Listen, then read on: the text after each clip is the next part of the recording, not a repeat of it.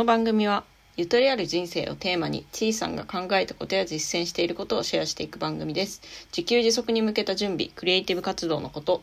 趣味の銭湯や食べ物の話を週に1回配信しています。はい皆さんいかがお過ごしでしょうか？ちいさんの人生ゆとり化計画第2回目の配信です。今回はですね前回のコメントでリクエストいただいたことをテーマにお話ししてみたいと思います。前回の配信でですね料亭ママさんからちいさんの海外での話も聞いてみたいですというふうにいただきました。はい。あのこの番組はですね私のこう考え方とか過去のこととかまあ言ってしまえばもうどどんなテーマでもいいかなというふうに思っているのであのこうしたリクエストにもですね柔軟に答えていきたいと思います。はい。まあ、前回の前の番組ラジオはね結構銭湯に絞ってたところもあったのでなかなかあのすぐにこうリクエストに応じることができないこともあったかもしれないんですが今はですね割と何でもいけちゃうということになってます。はいじゃああの私の海外の話ですね。えっと私が一番海外に行ってたのは実は大学時代なんですよ。社会人になってからはほとんど海外に行ってなくてですね。はい大学の時に行った海外をちょっと挙げてみるとまず交換留学で行ったのがオーストラリアのシドニーに5週間行ったのとタイのバンコクに1年間。あとはマレーシアの、えーと、クアラルンプールとペナンっていうところに3週間いました。それがあの大学の交換留学、まあ、大学のお金を、えーと、いただいて一部いただいて行ったような感じの留学ですね。で、えっと、もう一つがまあ普通に卒業旅行。大学の卒業旅行で行ったのがグアムとあとイタリアとスペインっていう感じでこれ以外も旅行に行った場所はあるんですけれどもまあ大学だけでざっと数 10, 10カ国以上行ったかもしれないですね。そのバンコク時代のあのいろんな旅行とか合わせると。っていう感じなんですよ。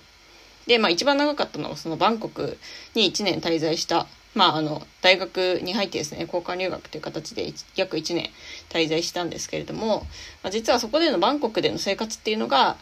この番組のコンセプトであるまあ、自給自足したいっていう夢ですねそれにちょっと影響しているっていうのもあって、まあ、今日は主にそのバンコクの留学の話をしていきたいのかなというふうに思います。まずその前にですねそもそも何でそんな1年間も留学しようと思ったのかっていうところなんですけどこれはですね実は中学時代に遡ります。はい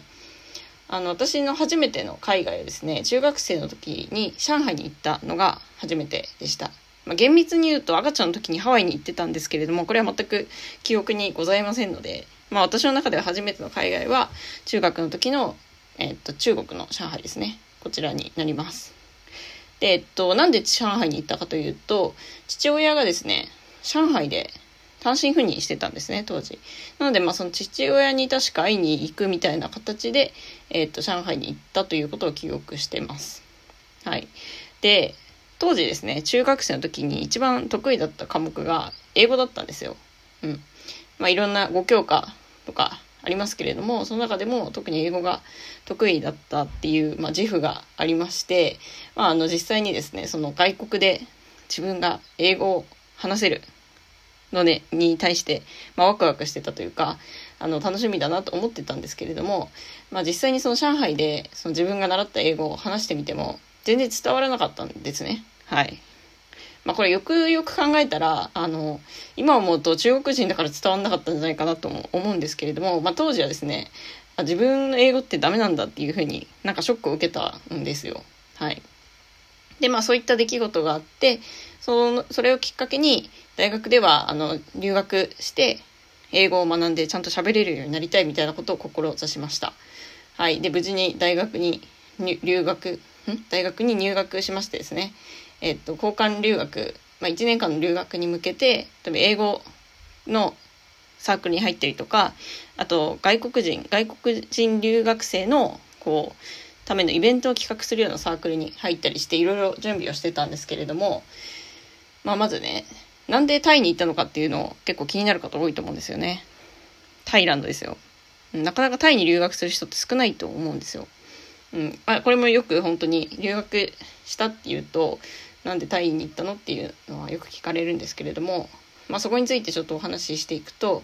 まずまずですね、まあ、最初から私はなんか留学するなら他の人があんま行かないようなところに行きたいなっていうふうに思ってました。まあ、これはあの多分性格的なものでなんか他の人とちょっとずれたことをしたいっていうふうに考える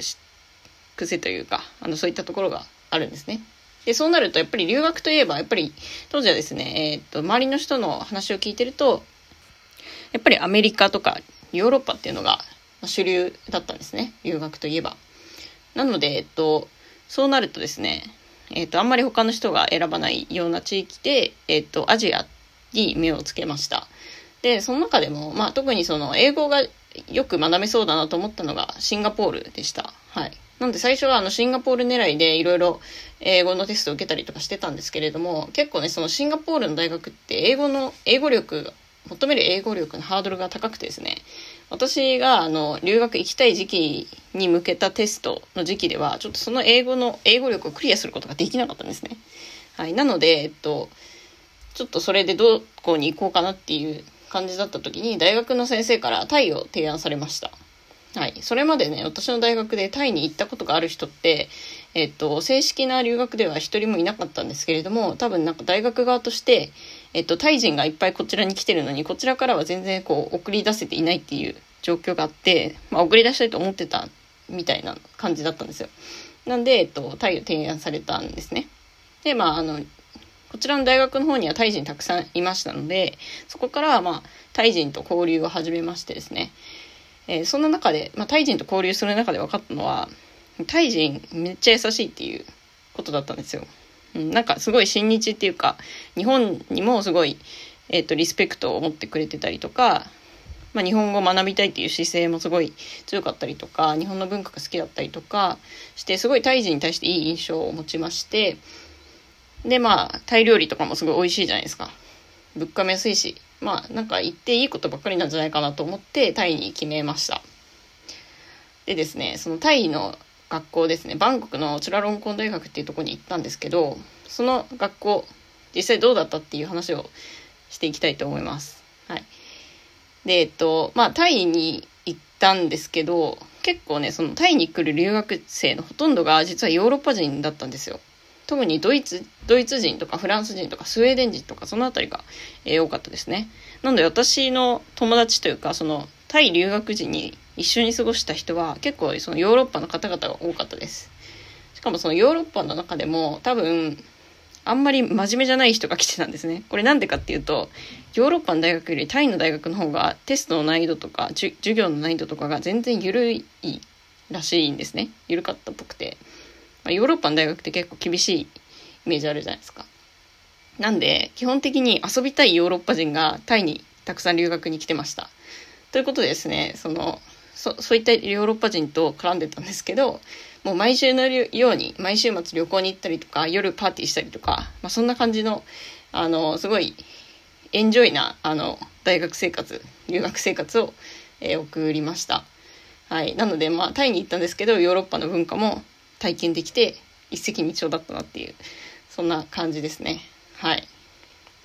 まあ、ちょっとタイの大学で一つ面白かったことがあってそれが制服があるっていうことなんですなかなか日本の大学で制服がある大学ってあんまりないと思うんですけどタイ人タイはですねほとんどの大学で制服がありまして私もその白いワイシャツになんかほとんど日本の大学のあ日本の高校のえ、ー、と、制服みたいな見た目なんですけど、紺のスカートみたいなの履いて、えっ、ー、と、投稿してましたね。はい。っていうような感じの私の海外での経験のお話でした。まあ今日はさらっとで流した感じなので、この中で、今日話した中で、ここのとこもっと詳しく聞きたいよみたいなところがあれば、まああの、またコメントとかください。そのタイの生活で、まあ、自給自足したいっていうところにつながったっていう話はまたそのうちしたいなと思っております。はい、ということで、最後まで聞いていただきありがとうございます。本日もゆとりを持ってお過ごしください。